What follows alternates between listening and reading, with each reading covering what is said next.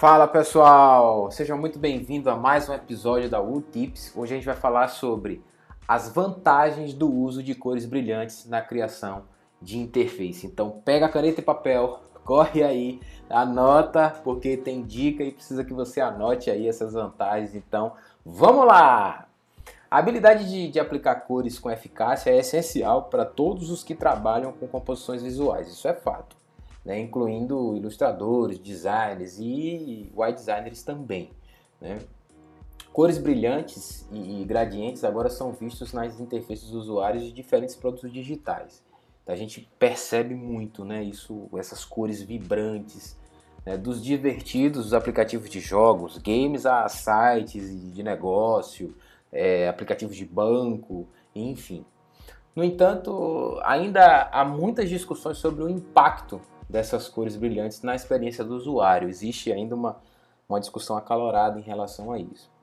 E a gente vai ver aqui algumas vantagens. A vantagem número um né, é que cores vibrantes elas permitem contrastes suficientes, ajudando a aumentar a legibilidade.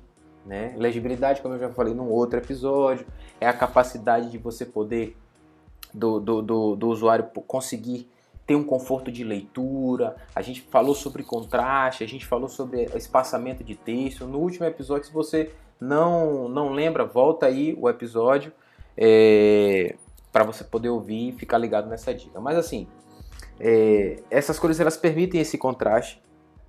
No entanto, um alto nível de contraste de cores nem sempre funciona bem.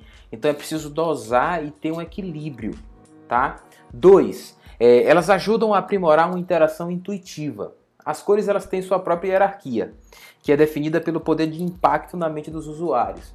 Né, as cores brilhantes elas são fáceis de notar, por exemplo. Então, os designers as usam frequentemente como meio de realçar ou definir o contraste. Então, assim, a gente falou também no outro episódio sobre hierarquia visual e dentro das cores, né, do mundo, do universo das cores, também existe a hierarquia das cores. Então é importante que você possa entender, entender essa, essa hierarquia para que você possa aplicar essa hierarquia de forma correta dentro do teu, da tua interface e você fazer com que os usuários possam se sentir confortáveis olhando o teu, o, a tua a tua interface. Meu cachorro sempre está participando aqui do podcast.